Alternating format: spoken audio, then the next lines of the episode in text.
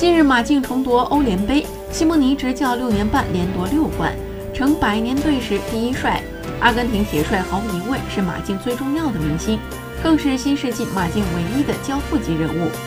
此役率队完成第二百场零封，今夏还有望四夺欧战锦标，便是史上最成功的阿根廷主帅。